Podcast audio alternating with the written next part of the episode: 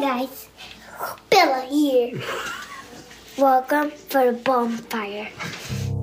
Hey guys, Hide and Seek is now on Patreon. If you'd like to learn how to support the work we do, please visit www.patreon.com backslash hide and seek podcast. For as little as $5 a month, you can get access to exclusive rewards. Rewards include live events, early access to video trailers, ad free episodes, never before seen videos, behind the scenes video and photo content, along with extended and never before heard interviews. My team and I would be honored to have you. Again, visit patreon.com backslash hide and seek podcast. Thanks, guys.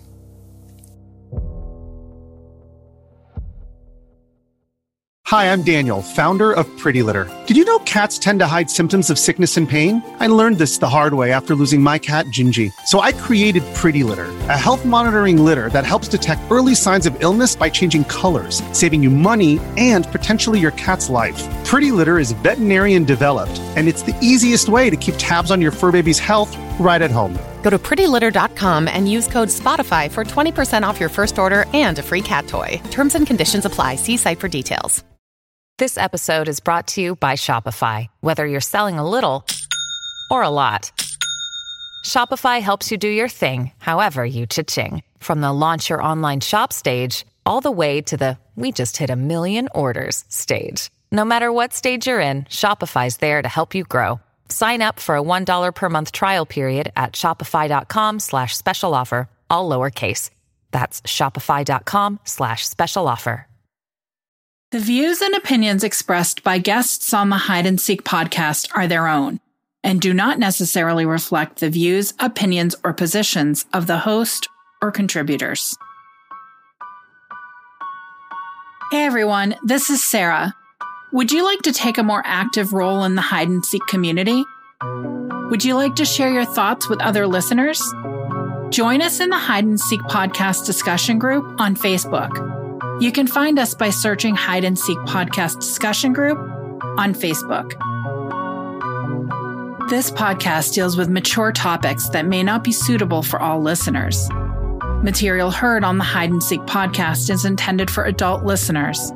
Listener discretion is advised.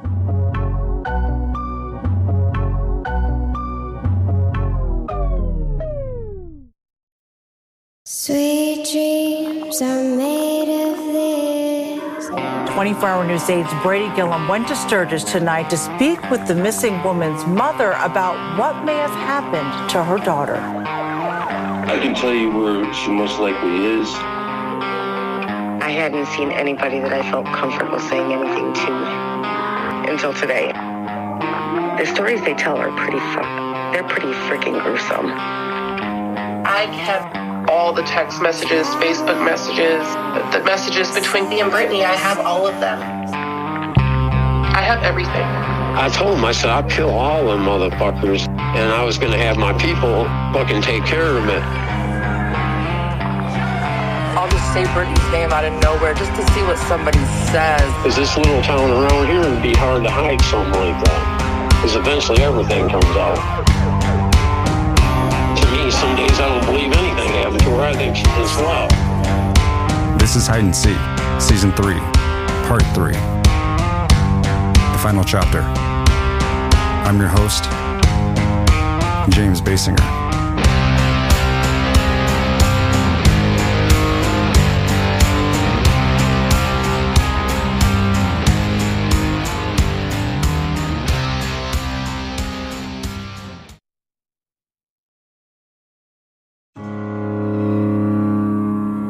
Guys, last episode was a heavy one. Let's recap a few takeaways and move on to this week's episode. In episode 43, you heard about our third trip to Michigan in October of 2022. The goal of that trip was to set up property searches of the area with a search and rescue team who could provide trained and certified cadaver dogs. We tracked down the property owners of the properties we wanted to search, except for just one. Permission was granted for 23 out of the 25 properties. After just 24 hours, we've secured the search and rescue team, who were going to drive many hours to meet us in Michigan. We were also fortunate to have the forensic archaeologist, forensic anthropologist join us as well. Say that five times real fast. He developed an experimental device that works to help locate clandestine grave sites. Were we skeptical? Yeah, still are. However, the tool in question was fascinating to watch, and it brought us to a particular gravestone in a cemetery with the last name that happened to match the last name of the property owner who denied us access. While we were in process of obtaining permission to search properties, we spoke to a property owner who had a story he wanted to share with us. He told me of an incident that occurred in May of 2019 when he was outside on his property and saw two men come out of the woods and began to walk through his yard. When he questioned them, one of the men told him he was searching for his wife, Brittany Shank. So, we know that there's a very high probability that one of these men was Eric. Now, as for the other man, we're not sure, though we don't believe it to have been JJ. You heard a portion of an interview with Ashley where she tells me that Eric found the back of Brittany's current phone in a field near where Sheldon's car was abandoned. And Jessica backs this up when she says that she believes that she was there and part of the very small scaled search when Eric found the back plate. As far as we know, this back plate was never turned over to police. Visiting the cemetery with the search and rescue team was a bit surreal. Not only had Kimmy and her mother recently tried to show it to me, but watching the dogs work, an alert was something I wasn't expecting. Mike, the search and rescue organization founder, had a GPR in the van. He was able to scan the area and confirm that there was an anomaly in the area the dog alerted on. Here's some more audio of our time at the cemetery. Now, what you see here, got a grave shaft and a grave shaft and a grave shaft. You see it's down here to eight feet. This shows you the walls of the shaft.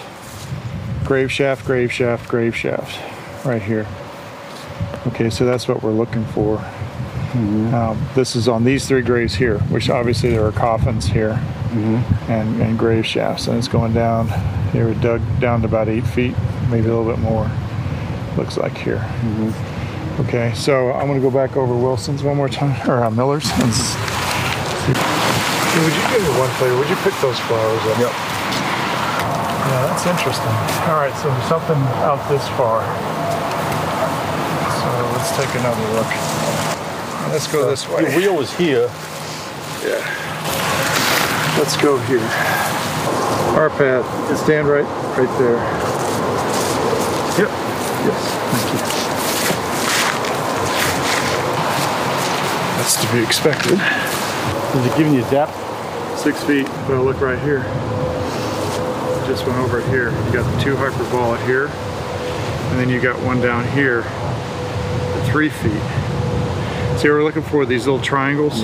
That's this is when he first hits the target going this way. It goes down this way, and then as he passes it, it hits it again, and it comes down this way. So we get these Yeah. little triangles. Yeah, yeah, they're called hyperbolas, and uh, that's what we're looking for. And so we've got something. How deep is that right there? Three feet. Three feet, huh? Seven inches. Three feet seven inches. Yeah. Do we see a casket or anything below that though? No casket. So there is no. There's some something up here, which I would expect to see if there's urns buried here because they're cremated, and then here. I can run the pup on it and see. Actually, what I'll do, I'll take the probe and I'll make a few holes going this way. It's coming in right here, right here. This is a disturbance right here. All right. I'm not satisfied, but we can run the dog one more time just to see what happens. And we'll keep those flowers away for right now. And then we'll see what we got.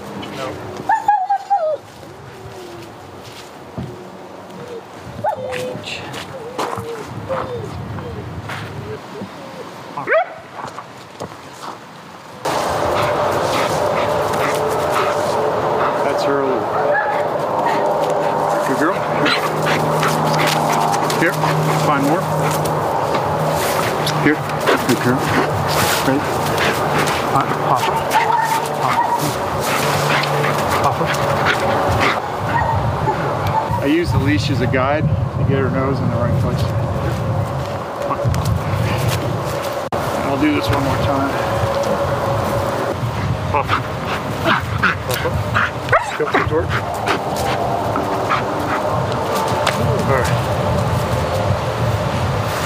You had me move those because of that reason specifically? Yes, because last time she alerted by the flowers, and I said if somebody who had something on their hand that touched the flowers, it could be making a problem.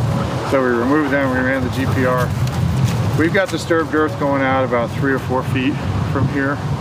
We've got definitely, looks like something here, which would be the cremation boxes for the two. And then something over there.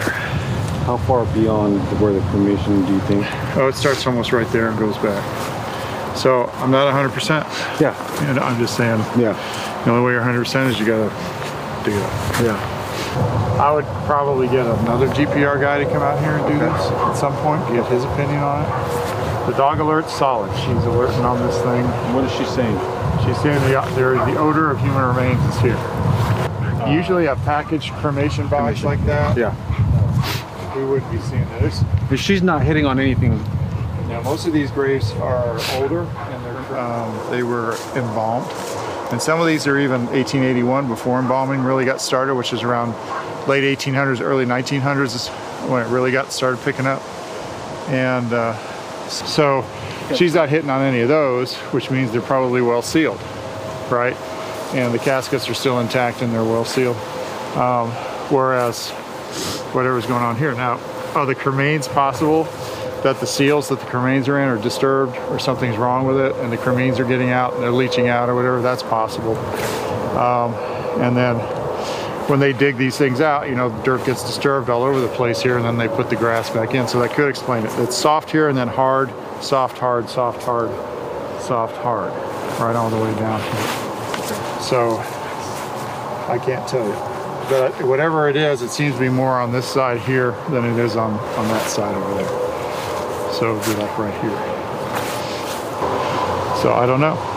I can't be conclusive. I hope we get more out of the, so- out of the radar, but it's not giving me that. What do you think, Arpad? Any thoughts? Just then very interesting. It's absolutely bizarre, is the only word that comes to mind. Well, I'd like, well, that girl's supposed to call me so I can get more of that story tonight. Okay. Um, She'll she will call, so we can we can hear what she has to say tonight. Yeah, if she confirms that, that's awful compelling if she's got. Uh, We, I was, I promise you, I only recognize this spot because I, I went down Google Earth, all the way down to those barns and back. I'm like, guys, I don't know what you guys are talking about. And they're saying it's right, right, right next to the road.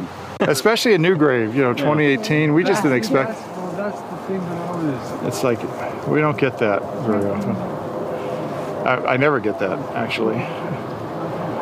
Uh, so, all right, all right, guys. I don't know what else to tell you. Good job, Dama. Thank you so much. We'll keep you. Uh, she's- Yeah, can I pet her? Oh, please. Yeah, let me get her. I have to get another toy, so just let her go. Because what she's gonna do is she's gonna. Well, she's trying to drop me off the plane.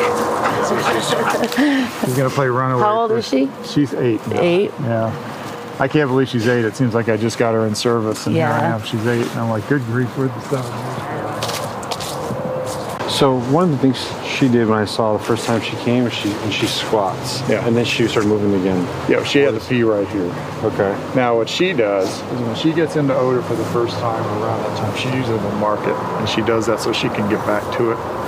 So she marked it, and she went off, go check our and Paul, make sure they're okay, and then she came back, and then of course she came around here, she sniffed it, and then she downed right over here. Hmm. And then I took her back out, and I had her run it again. Now, what I what these dogs do is when we're doing really precision archaeological work, we have string lines that we put out, and these dogs are trained to follow that string line with their nose until they hit odor and then they drop. Okay. And so I use my leash as a string line, and out there by the last two holes, the first hole she missed, the second hole she dropped.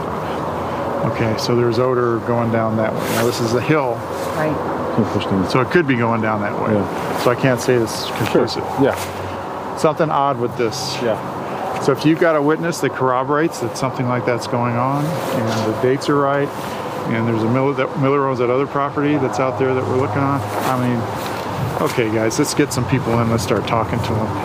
All right, I'll go get the other ball, and then I'll get you over here so you can play with it. Thank with you. it. Here she is. Hi. Hi. Hello.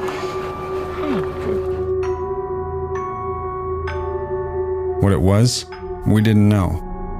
But we all agreed that a second opinion from someone who specializes in this area would be best. So we arranged for a GPR company we connected with last year, Mike and Sean from WorkSmart, to come out to do another scan of this area. I reached out to Detective Otten, who was in support of our decision to get a second opinion and agreed that the entire situation was bizarre to say the least.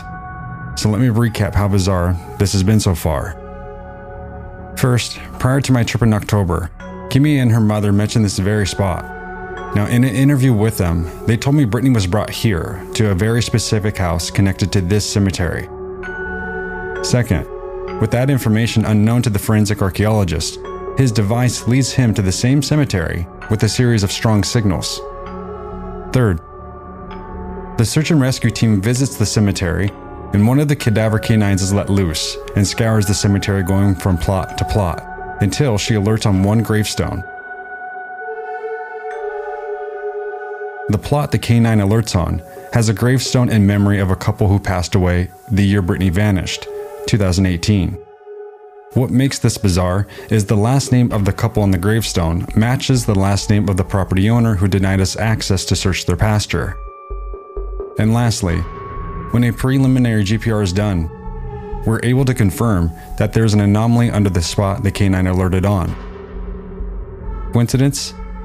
The universe is rarely lazy enough for coincidence. But the reasons for these instances coming together the way that they did are yet to be seen. Our GPR guy Mike reaches out to Sarah and sets up a time to visit the cemetery and scan the area. We're eager to have it done, but I think I can speak for Sarah when I say we're very anxious.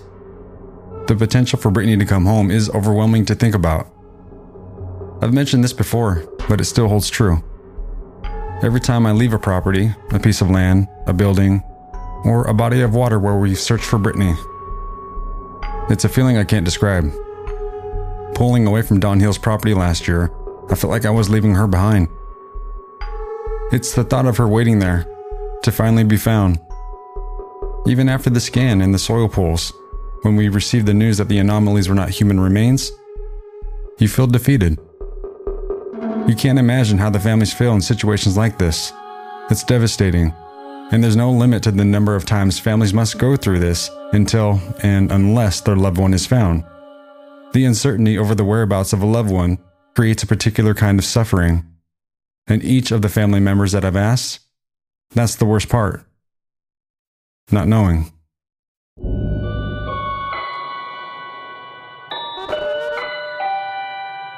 While at the cemetery, I know some of you might be listening and thinking to yourself, I just would have started digging. I understand that urge. Believe me, I wanted to dig right away too. All the reasons of justifying my actions flew across my mind. However, it's crucial to realize that this wasn't simply a random spot in the woods.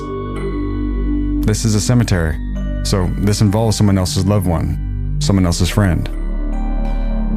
As desperate as we are for answers, I know Brittany's family and friends are even more desperate.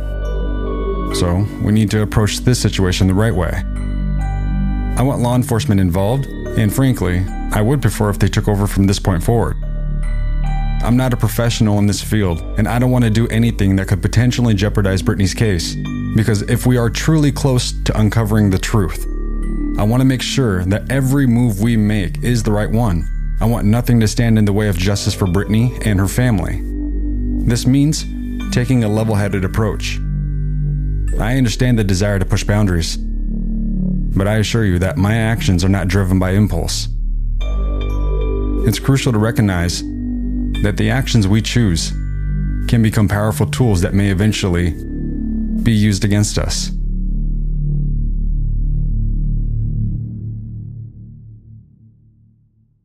Within just a few days of my departure from Michigan, Mike and Sean visit the cemetery to do the GPR. Hey, it's me. I just heard from Mike and Sean. They were able to confirm that there are anomalies in the same spot that the dogs alerted on.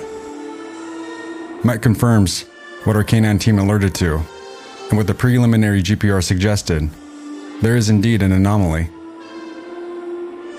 In this next scene, I just left the cemetery to check in with Greg and discuss the unsettling discoveries. And what happens next? I swear, you guys, you can't make this shit up. Hey, how are you? That's Emily, Greg's wife. Despite the weight of our topic, her hospitality was warm and inviting. Hey. How are you guys? Nice to meet you. Nice to meet you. James, everything. How are you doing, sir? I'm hanging in there. Yeah? So my aunt's uh, husband, he's the caretaker of that cemetery. He's the one that does all the mowing and everything. You can't make this shit up. And Greg's family's connected to the cemetery. This changes things. I can't stress enough how much I appreciate Greg and Emily's support in this quest for truth. As I was leaving their home, a particular exchange struck me. Five minutes to get there. Yeah, well, yeah. Yeah. You gotta go to where? Unless you run up and hop on the tow road. Yeah. Well, but that'd be out of the Which if way. you go down six to 17 and just up like a mile, the toll road's there. Yeah, but they'd So end up in one, uh, 120 would take you down the house, toward the house, or the. 45 minutes later, Out, you can only go 50, 55 on Depending on where 120. they're, yeah, where he's meeting them. The at, toll I road guess. will dump them out and I didn't think about that. north of Howell there. they can go 75, 80 out of that. Job's not done. We'll be back. Sound good? You better plan for warmer weather next time. Golly, I know. All right, guys. In that moment, saying goodbye to Greg and Emily, Good seeing I felt guys. almost like their child heading off to college. All right. They were mapping out my routes, discussing the fastest ways to my next destination, and offering little tidbits of advice as parents would. Their guidance was both comforting and reassuring.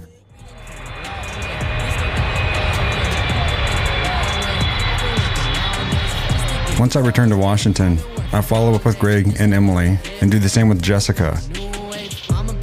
We want to make sure that everyone was on the same page and understand the next steps. Greg forwards me his family member's number, the cemetery sexton, his aunt.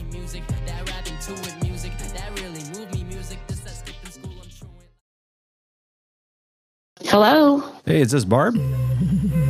Yes, it is Barb. Hey, Barb. My name is James Baysinger. I am uh, a podcaster who is working with Greg Wallace on the Brittany Shank, his daughter's case. He may have just called you. Yes, he did. Is now an okay time, maybe like for a three to five minute call? It is, and actually, I'm gonna turn the TV down because my husband and I are the ones that take care of the cemetery. I mean, nothing happened here that we don't know. My husband also does all the cremation burials back there. Greg was telling me you it was at It's important to note that Barb and her husband Gerald have been taking care of this cemetery for years. They are the gatekeepers of history, which could be invaluable for this case. and was there a headstone up? Yes. Yeah. okay, so the, one of the spots that our GPR guy came up today with and said, "There's something going on here. Don't know what's going on." They would love to chat with you guys, just because I think they probably just a little bit more better understanding of what they're seeing, just in case this is nothing that we need to look into. But You stated that the cremation bodies are in front.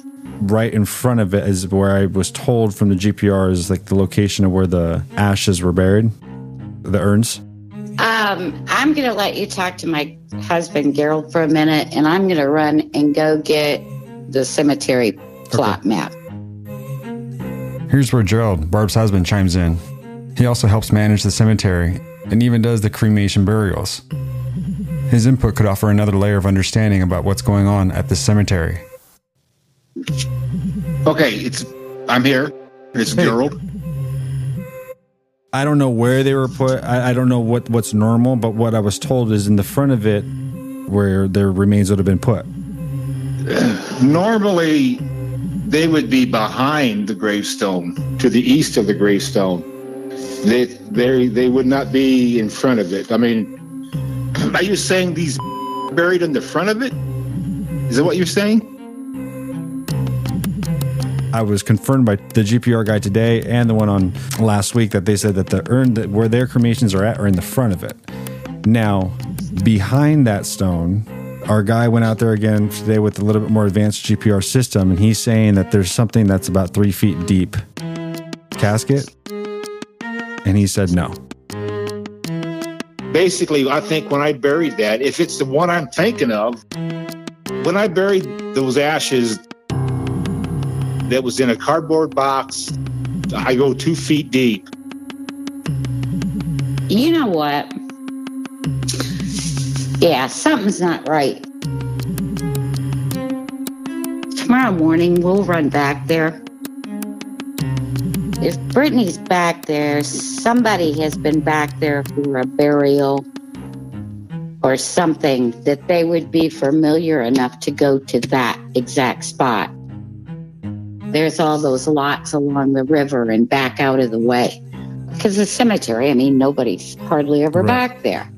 I'm 99.9% sure that there should not be a body at three feet. No. Not there. It's absolutely impossible. It just can't be. Let's say, uh, again, he's got a very strong reason to believe that that's a human remains or that's what he believes it to be. What would be your guys' decision on what you guys would do or how we would go about it? I'm not sure how that works either because if you feel there's a body there, I'm almost thinking you're going to have to get. On the other hand, the deeds that I have have nobody else's names on them but this. And so, who would you ask? I mean, you know, they're both deceased. So, mm-hmm. The main thing I would do, we have a, a really good sheriff's department. You could reach out to them. If I was you, I would deal with Tracy Harker. I don't know if you've talked to him at all I down there. I have not. Tracy Tracy Harker's running for sheriff. He knows us all personally, and I think he would give you the best advice on what to do. Anything we can do to help, reach out. We'll be here. As we wrap up the revealing conversation with Barb and Gerald, she gives me the name of someone and encourages me to call. She also tells me if I drop her name, it may help me get further. Barb offers to do some of her own research and see what she's able to find out about the deceased couple. In my call with Barb, she suggests that I call the LaGrange County Sheriff, Tracy Harker. And so that's exactly what I do when I hang up with her. He's friendly, professional, and very helpful. I explain who sent me and why I'm calling. He tells me, and I quote, I'm glad you reached out to us. What we can do is we will reach out to him, and obviously, I'd want to check with our prosecutor as well, because obviously, this being a Michigan case, and if there is any remains found in our county, obviously, we want to work with them as well and not do anything to mess up any investigation. Time is of the essence here. It's already October, and soon enough, the ground will freeze and we won't be able to do much until spring. I relayed the urgency to Harker.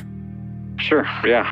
I'll have our detective reach out to Officer Otten. But yeah, like I said, if it's something that we can wrap up or help them with their investigation, I'd be more than happy to do that.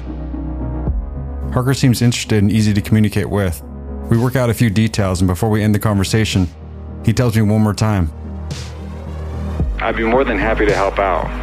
And if that was something that we can help close this case up, that would be great. Hats off to Sheriff Harker. The next day, I follow up with Barb about the family of the deceased. She was going to do some of her own work and see if she can get in contact using her resources. Hey, Barb, it's James giving you a call back. Yeah, it's funny you called just now. I'm back at the cemetery. We were researching who kids were because we wanted to reach out to them. Mm-hmm. They don't have any remaining kid. They don't have any kiddos. In reference to the person who was up in Canada that we thought Gerald was remembering, that was actually a brother-in-law of his. The actually don't have anybody. It was just the two of them. I just know there is not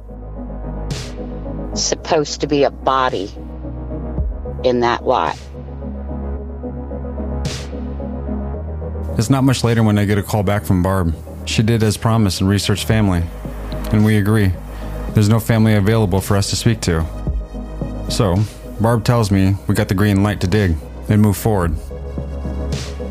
While I absolutely prefer that law enforcement handle this, I'm prepared to fly back and do the work myself if necessary. Detective Otten calls me.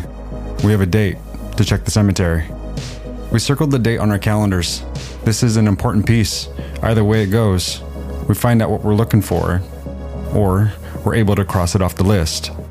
So, we'll wait, even though it isn't easy. A few days pass, but it feels like time is dragging its feet. I check my phone several times just to make sure it's working. And then I see Detective Otten's name flash across my phone screen.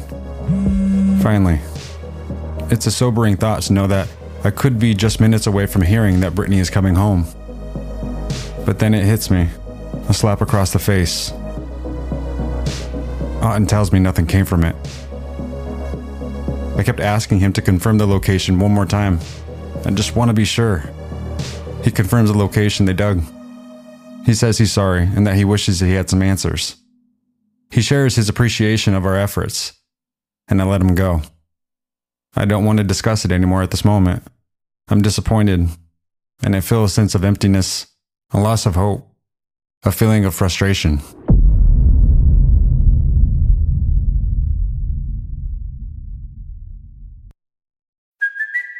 It's Kaley Cuoco for Priceline. Ready to go to your happy place for a happy price? Well, why didn't you say so? Just download the Priceline app right now and save up to 60% on hotels. So, whether it's Cousin Kevin's Kazoo concert in Kansas City, go Kevin, or Becky's Bachelorette Bash in Bermuda, you never have to miss a trip ever again. So, download the Priceline app today. Your savings are waiting. Go to your happy place for a happy price. Go to your happy price, Priceline.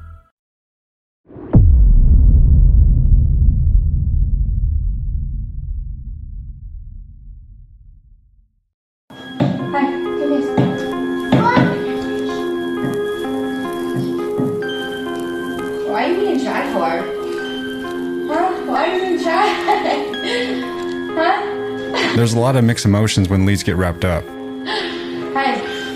Why are you being shy? because each lead is taken seriously.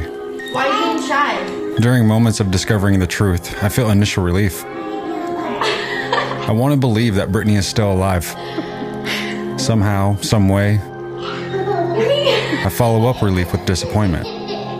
If Brittany isn't with us, she should be laid to rest where her family desires. So, not finding Brittany is a loss.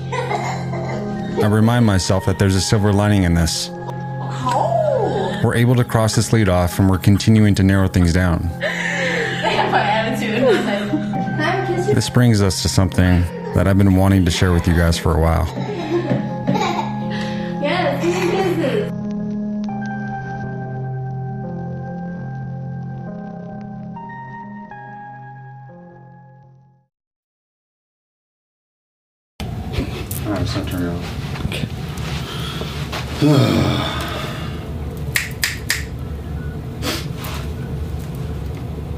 Interview with uh, Cage. He sent you the messages this morning, or sent you a message this morning saying, um, "Get at me ASAP." You respond, "Will do." Working right now. Give me a few. He responds, "I got everything." I reply, strong statement, showering off, I'll call shortly.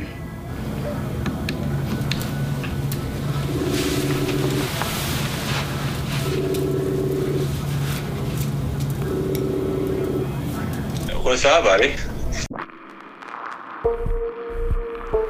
Do we got any uh, anybody else present right now? No, sir. No, sir. All right, all right. No. So you told me you got everything. How the fuck did you get? What What does that mean? I told you she was here and gone. She um came back last night. I have everything, bro. I have everything. Remember, it's important to recognize that the very words you choose might one day be used as a formidable tool against you. I've held off sharing for reasons I'm not willing to divulge at this moment. However, I think now is an appropriate time to tell you the story. Before continuing my call with Cage, I need to back up for all of this to make sense. In early 2022, Cage reached out to me not long after getting out of jail. Him and Ashley had gone on Facebook official with their relationship. What were Ashley and Cage's intentions? Cage said that it was to get a rise out of people. They were looking for a reaction. You know, the people who are missing their daughter, sister, granddaughter, cousin, and niece really need emotional prodding. Cage and I interviewed shortly after publicly professing his love for Ashley. Regardless, the post did exactly what it was intended to do. Our inbox notifications go off, with people sharing the recent post of Ashley and Cage's relationship status as a couple. Cage and I spoke later that day. You heard this in a previous episode. Now, considering the foundation of their relationship, I know you'll be shocked to hear this, but Cage and Ashley's relationship doesn't last long. Very shortly after they go their separate ways, Cage messages me to share how things unfolded. I'm too grown, man. I can't. I don't want to deal with that shit. You know what I mean? I listen to your fucking podcast thing. Just call me a fucking heroin addict, and I'll do the only needle that ever touched my skin is a tattoo, a tattoo needle. You know what I mean? Yeah, this shit with me and Ashley, man, this shit didn't work out, dude. I mean, What did you, did you think it was going to? I mean, dude, she, she's different when she's not like that, dude. Like, honestly, she's, I mean, she's different. She's begging and crying and pleading, wanting to come back here and this, that, and the other. And then I'm listening to your podcast and I'm sitting there listening to like how you talk to her, how she talks to you, you know, how the how much feeling and emotion she has supposedly for her motherfucking friend. You know, don't want to live the rest of her life without the motherfucker, you know what I mean? And I'm starting to think in my head, it's just because because she can't have conversations, she can't express her motherfucking feelings, but she can do all that shit. She can communicate with you for hours on end. Just played out. And she sat in the driveway for about a day and a half, and I told my dude's girl, said, look, I, I've been as, as cool as I can with her. It's your driveway, do something about it. And she come out here and she told her to kick fucking rocks, and I, that she was gone. She was gone again. A few days pass after I speak to Cage, and it's time for me to head to Las Vegas for CrimeCon. Cage tells me he has something important to share with me. I get a text message from him asking to speak with me.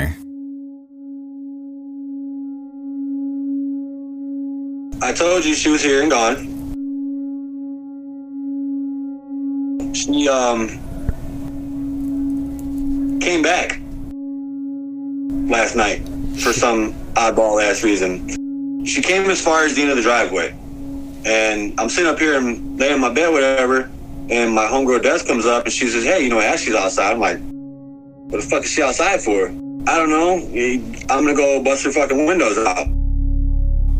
Okay, cool. I'll go watch. So I get down there and I sent Ashley a text and said, look, this is the best, best place for you to be. I said, Des is pissed. Everybody's mad. You burnt every fucking bridge you had. You gotta go. You can't fucking, I don't want you here. Seeing you makes my stomach hurt. You gotta go. Well, when she left here the first time, she uh, stole a laptop and a cell phone. Whose laptop and cell phone? Dez's. So she says, um, you know, tells her, you know, this was like a couple days ago. She's like, you know, she realized that she didn't have her computer, and it's not like she was missing it, but she was because she was supposed to fix it and then didn't have a cord for it or something dumb. Well, she took it, and that's sort she wanted it back. Well, she come back last night out of the blue. Nobody knew she was coming. Sat in the driveway, and she was trying to tell Des that she had to wait till the phone was at like 10% before she gets back to reset it and wait for it to charge whatever. Des is impatient. She goes out there and with a hammer, she goes out there with a hammer. The laptop is in the back seat or front seat with the windows down. Des reaches in there and yanks the laptop. Ashley tries to get it back, but Is, she's strong. She's strong. She took it back. She's strong. Somehow gets the cell phone too, and then tells her, you know, she's trying to ignore her while she's sitting in the park in the driveway. So her Des kind of like knocks on her window with the hammer and says, "Look, bitch, if you want to leave with your windows intact, I suggest you leave." She left. Uh, we kind of had Mike kind of follow her out to make sure she was actually going to fucking leave. Well, she didn't leave. She stayed close enough to where Des picked up the phone and noticed that it was on a camera of some sort, like she was videotaping from another phone. You know, you can do that. Put a phone down, app it up, walk away. And then she goes to the Gmail part of it, like she's you know looking through it real quick. Forty-six fucking accounts logged in on that phone, and one of them, a couple of them, probably. You know, I've seen like one or two, majority of them. You know, are everybody else's. She said Brittany's was the first one that popped up. And I remember Ashley asking Des for a spare Samsung phone so she could put an account on it. Well, she said that that was Brittany's account. And I, I didn't take it seriously because obviously everybody's account's on that motherfucker. Well, she starts flipping through it and says something about congratulations, Brittany, your credit score is doing fine. So obviously Ashley is monitoring Brittany's shit. Well, before we can even do anything with it, the phone beeps, she puts it on the charger and everything starts deleting itself. By the time, remotely, by the time she made it from my room to hers, which is really across the hallway to grab the charger, it already was on a factory data reset. I did everything I could try to pull it back. Nothing worked, okay? Charged it, let it go. But listen, listen. The laptop, uh, we, were, we were locked out of it. I'm not smart. I'm not stupid. Boom, got us into the laptop. We're flipping through a little bit more, you know what I mean? Blah, blah, blah, blah. Well, we're logged into Ashley's Hotmail account. Yeah, it's a shit account. There's nothing on it. You know what I mean? There's here and there stuff. There's safe stuff with her and Jessica. Like it's it's completely random of nothing. But for some reason, Ashley is still remotely close to where I'm watching stuff on this disappear. I got it on, I loaded up just about everything I could. I got all her stuff on one side, sorry, and I got RedHub on the other. So I literally battled with her all night last night. Every time she takes something, I put it back. Every time she do it, I recover it. Every time she take it away, I brought it back. All night. Yeah, she's so literally she's that close because you, you only have Bluetooth range, maybe a little bit more because we have boosters. She's on a ghost IP. I do. I go to track my uh, devices. What devices is my shit logged into? And she's literally a block or so in either fucking direction around. I haven't been to bed yet. I battled with this bitch all morning. She finally stopped eight, nine o'clock. I checked it again. She's nowhere to be found. Everything starts moving up like it's supposed to. Boom. I have everything, bro. I have 20,000 pictures of I don't know. I have some weird ass pictures of Ashley that I guarantee, like, you're, I didn't like them. I didn't like them, dude. I mean, they were like, dude, this bitch looks like she's literally dead. Like, she looks like somebody just sliced her whole fucking face open. Straight fucking pupil, dude. She looks like she's, ah, so it's, it's some scary shit. We're looking upwards around 51 to 50 something Gmail accounts. I have Text Now. I have PayPal. I have, oh my gosh! Are you have all that? I have 1,260 passwords, my dude. Watch this shit. Hold on, I'm gonna turn it around real quick. Does that provide images or videos or anything like that? Yes. This is just a homemade grid of her passwords. God, oh. This is this is just passwords, my dude. This ain't this ain't shit. That's not even the first page. I doesn't even touch the tip look, of it. Yeah, look. Just wait. Is, those are passwords, emails. I, I, I let go of the button already. Look, there's look. I let, I let go. We are at 1,200. I think we count them 1,260 passwords. Text now, text now, text now, text now. Last night, I seen Brittany's account. I was looking at Ashley's account. Ashley doesn't use the email that everybody thinks she's using. And since she wasn't going to put her stuff on there, I told you I'm not illiterate, you know what I mean? And I got fucking tired of hearing my name and bullshit and this, that, and the other, and how I'm not pulling my, you know. I seen the opportunity to do it. She yanked it. I didn't give her the chance. She said, I want a factory reset. I said, you don't get the option, bitch. This is mine. You took it from the beginning. Fuck you. And I yanked it right out of her passenger window, cord and all. She grabbed onto it and said, ow. I said, fuck you, bitch. Came back inside, grabbed the hammer, went back out there, and she was on the phone. I said, give me the phone now, Ashley. She said, no, it needs 10% to factory reset. And I said, give me the fucking phone or you leave it no windows. You pick. That's your only two options. Right fucking now. She turned her head and ignored me. I fucking tap, tap, tap on the window. She finally handed over the phone. I don't fuck around. That's the problem. And she knew that. I, I explained that to her. Don't come to my house where my kids are causing no fucking bullshit. I don't care if you were loud or not when you came here. You came here unwelcomed, unwanted, unannounced. So you have all that stuff like in your possession right now. Here's the phone right here. The phone I couldn't save. I tried. Phones are a little more a pain in the dick because they run off of either one system or another. They don't have. I can't. I can't dual screen anything. As soon as I went to unlock it, like I was on it in my hands, looking at the screen, and I'm like, "Oh, Daniel, we're in. Like we got this shit." As soon as I started to click on one thing, it would disappear. It would go right back to the home screen. I click on something else, and it disappear, gone. And it would just it showed up on the top. Back, uh, find my device has located this device. And then as soon as it said that, boom, everything starts to shut down. I go plug it in real quick, and it was like one thing after another. Boom, boom, boom, boom, boom. The phone shuts off. And as soon as the fucking it starts to charge just a little bit, a blue screen pops up with a little Android guy at the bottom. It says factory data reset in progress. But the very first thing that popped up out of anything, as soon as I unlocked the phone, as soon as I unlocked the phone, the first thing to come up, it's all about it's it's Brittany. It's like it's talking to it's like it's Brittany's phone is what it was. It was imitating or mimicking that it was Brittany's phone How did you figure that out? because it said Brittany. It, it- like it flat out her emails that were coming through, they were all titled to Brittany. The whole reason that I even that she even asked for the phone was because she told me because Samsung. Okay, so like when you lose access to your Samsung account, Yeah. Samsung will give you like a code to get back into your account, and you have it for so you're allowed to have that code for so long before that code expires to get your information out of whatever account that you've been locked out of. Okay. So she told me when I gave her the phone that she had 10 days from the time she asked for that phone. I remembered, oh shit, I've got one, a Samsung phone downstairs in my stepson's room.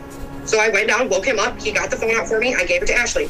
She told me that day, that night, he had 10 days before Samsung was was expiring that code to get all the information that was locked on that account that she didn't have access to to get it off there or it was all gone she said everything all everything she's worked for is gone she said but yet bitch you're still on it you 10 days my fucking ass why, why you gotta lie about stupid little petty shit and what did you say in your podcast oftentimes the person who did it, the killer, the whoever, inserts themselves in the investigation because they want to know what the fuck is up. They want to know where everybody is at, if they're all on the same page, which if the attention's directed on them or not. And if the only way to know that is to insert yourself in it, that's why she's so in this. That's why she's so balls deep in finding out any little detail.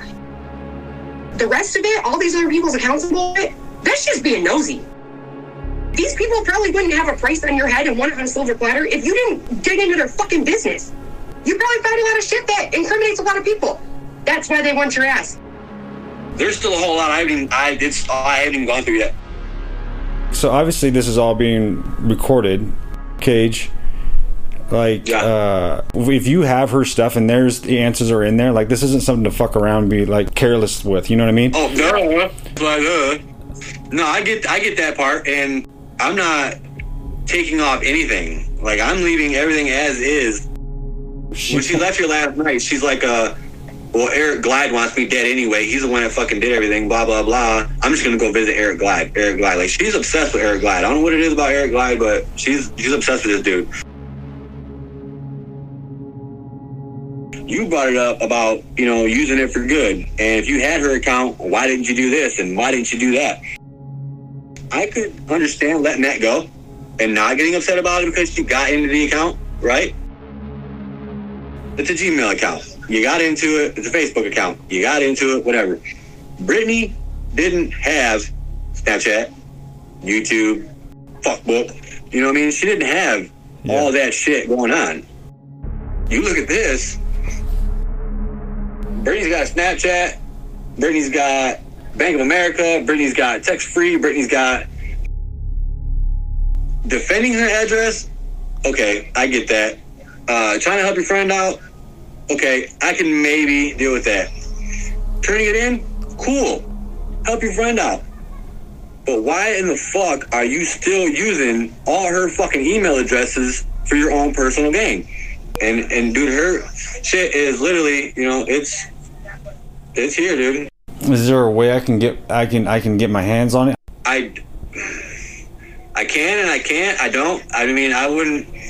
As far as trying to save it in the same format that it's in, it's not like I can just right click and send it to you as uh, like a website. Right. And it ain't as simple as like going to YouTube Right, and right, right. picking a song and sharing it with my homie. I would. I I mean, mean, I if, if you could, if it's simply just looking through it and you're not having to log in or like access her accounts, because that would be, uh, you know, even though out of all people Well, she deserves that, it's still not going to encourage it.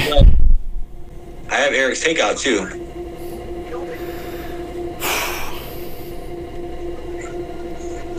I I see what I seen, and as soon as I like had the right mind of thought, I got hold of you.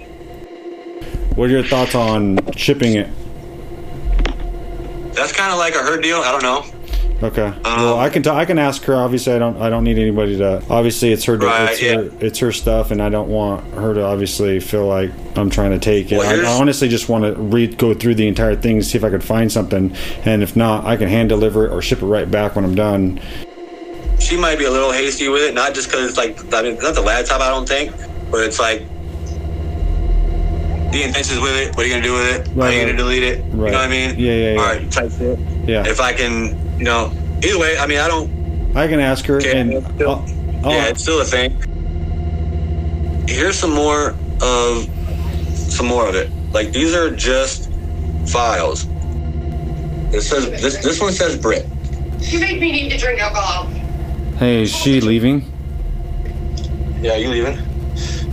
Why? Do I need to leave my own house? No, he wants to ask you if somehow if I I- can't figure out how to ship any of this stuff to him, like whatever. I mean, if I can upload it on a USB or something, hard something, something. If I can't, Let me ask. Let me so I can let me talk to her. okay. Go ahead. Let me. Turn it around. Oh, hold on. Let me turn around so you can talk face to face one day. Right, right, right. Hello. I'm gonna be heading back up there to do some more stuff. Obviously, I want to get my hands on this. Oh, you want the laptop? Well, I yeah. thought you could come here. I was like, yeah. Well, I oh, Yeah, can. bring your ass here, man. How about we do this? How about we don't mess with the extracting and take the chance of deletion or anything going wrong, and you will just we'll just ship it to you. Okay. Or if you plan on coming up here and you want to come here and get it, or whatever, work- you guys work that out. But like, if you want to come up to our house, you're more than welcome. We, you know, whatever. This is volatile information, man. I promise you. There's. I mean, I mean, not- you're pro- you're gonna you're gonna get somewhere farther with it than probably what him and I will because you probably have more anyways to dig in, and certain things are gonna stick out to you that don't stick out to us because you already know certain things that we don't. So yeah, All right. whatever you guys come up with, yep. I appreciate it. Yeah, well, see, that's why I talk to you, my dog. I can get it out Friday or Saturday. I can get it out Friday or Saturday. Yeah. It'll be all in your hands, man. Okay. Do do do do damage, dog. Oh, yeah, no, I will. I appreciate you. All right, brother. Oh. Hmm. I don't know what to expect with that right now. Like, I, like, I want to be hopeful and like think that I, it's, everything's on there, but. This call leaves me with a lot of questions. What Cage describes is a laptop full of usernames, passwords, personal information of a lot of people. And at this moment, I don't know what I'm dealing with. I mean, how many usernames and passwords? I mean, more importantly, does any of the content on that laptop have to do with Brittany? She's our focus. Cage agrees to send me the laptop, and our call ends. Just a brief time after our discussion, word gets out that Cage was in possession of Ashley's laptop. Cue the circus. For a quick minute, it feels like we've stepped into a three ring show. It appeared Cage started to have a change of heart. I called him back to see what the delay was all about. So what's cracking, guy? What's the what's the latest? Are you able to mail that thing? I mean, I, I guess I am. I mean, I've been using it for other shit too, but I don't. I mean, everything that's pretty much on here, I have backed up to uh, a flash drive and an SD card. So I really don't need to send the computer if I don't have to. You know what I mean? That's what I was gonna tell you. But um, yeah. I mean, I'm still. I can. I can do either way. I can either send you the SD card. I can send you the the SD the the, the fucking flash drive. Or if you had an email, I can send it all in one big fucking clusterfuck of exactly what I'm looking at. You have to kind of decipher everything. It's it's click click click click click click click. Like you'll click on one file that says Brittany, and then it'll give you like five more files. Yeah, I mean, I've, I've dude, I've done a whole lot. You know what I mean? But like not a whole lot. So, but I want to turn this around. I'm gonna show you like what I mean about some of our emails. I feel like you what I Cage is giving me the runaround. Cage had been residing at his friend's house and ends up losing that place to stay. Fortunately, during my time speaking to Cage while he was living there, the owner of the laptop, Desiree, and I had the opportunity to speak via Cage. We developed a good rapport, so after Cage was asked to leave, I was comfortable enough reaching out to Desiree to ask her if she would be willing to send or bring the laptop to the sheriff's office. She was very cooperative and indicated that she had no problem turning her laptop over to St. Joe County. I update Otten on what's going on and share Desiree's phone number with him. For reasons I won't share now, the exchange never occurs. Sometime later, Jessica and I are speaking about the situation, and unbeknownst to me, Jessica makes her mind up that she wants to collect the info from the laptop and get it to Detective Otten. So, I'm caught off guard one afternoon when Jessica tells me that she has the SD cards that Cage made from the laptop. I just want to tell you that I have it. I've got the thumb drive and I've got the SD card, and the SD card has everything on it from the computer and then some. We don't need the laptop. We have this, and I know that for a fact. I got it from Mike and Dez. I'm on my way back from Detroit right now with Dez's car. Uh, I also called um, this morning and left him a message. But I told him I need to meet up with him ASAP. I'm not going through this stuff. I, I don't want to. I don't want to tamper with it. I just wanted to go to the police. So um, I just want you to know that I have it on me right now, both a thumb drive and the SD card. You should probably call me today. Okay? All right, bye. After Jessica turns in the SD cards, she doesn't hear back from them, and Jessica can't confirm if anything was on the SD cards. She never looked at the contents because she did what I advised her to do take it to authorities. I don't feel like we should stop there. I called Desiree to see if she'd be willing to send me the laptop. Desiree says yes. Jessica takes the lead, makes the drive to meet Desiree, picks up the laptop, and gets it shipped off. She sends me a play by play every step of the way. hey, I need you to call me.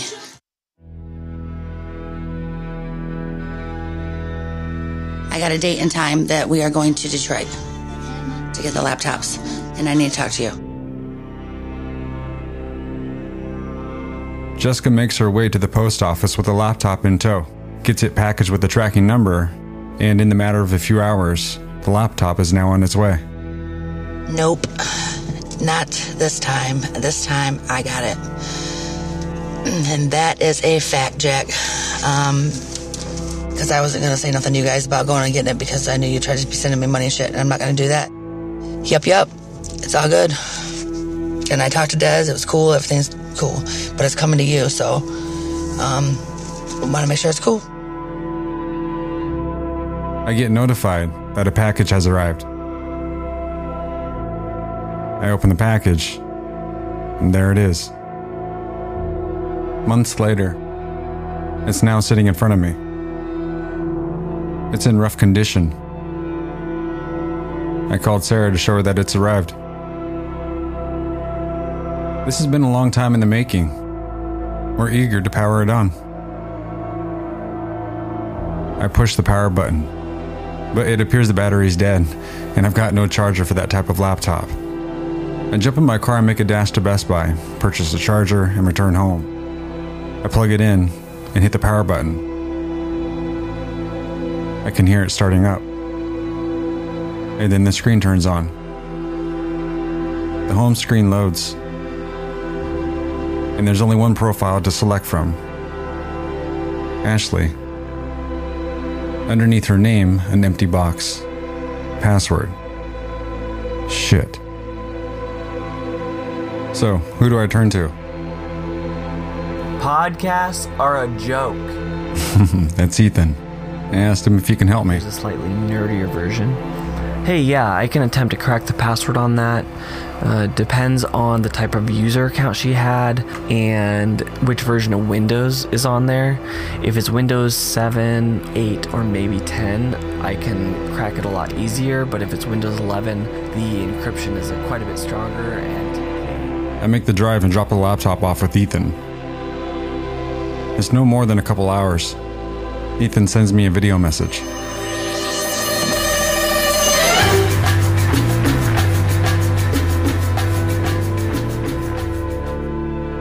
I'm in.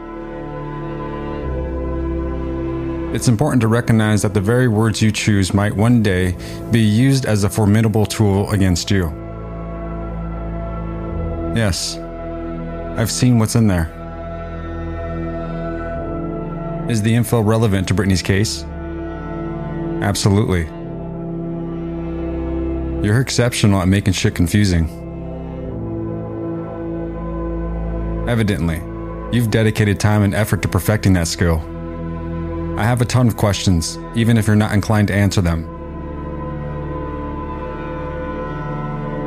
Life will let you get away with some things for a while. But sooner or later, the universe will show you the price for your behavior. Everything you do in this life comes down to cause and effect. When you get that bill, you better be prepared to pay the price.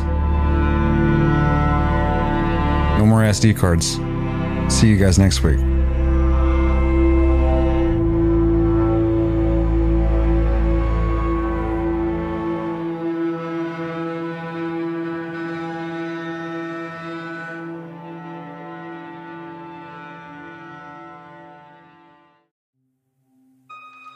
Would you like to show your support for the Hide and Seek podcast? Find our Instagram and Facebook page by searching Hide and Seek Podcast. Like and follow to hear updates on past seasons as they become available and stay up to date on season 3. Find our discussion group by searching Hide and Seek Discussion Group on Facebook. The Hide and Seek podcast is hosted, directed, edited, and produced by James Baysinger.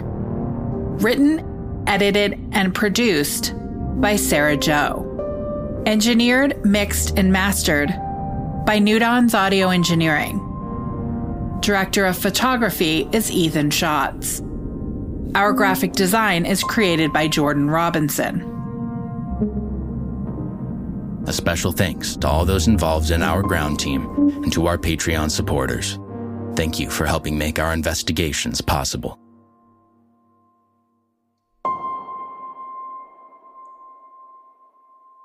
Thank you for listening to Hide and Seek. Um, peace out.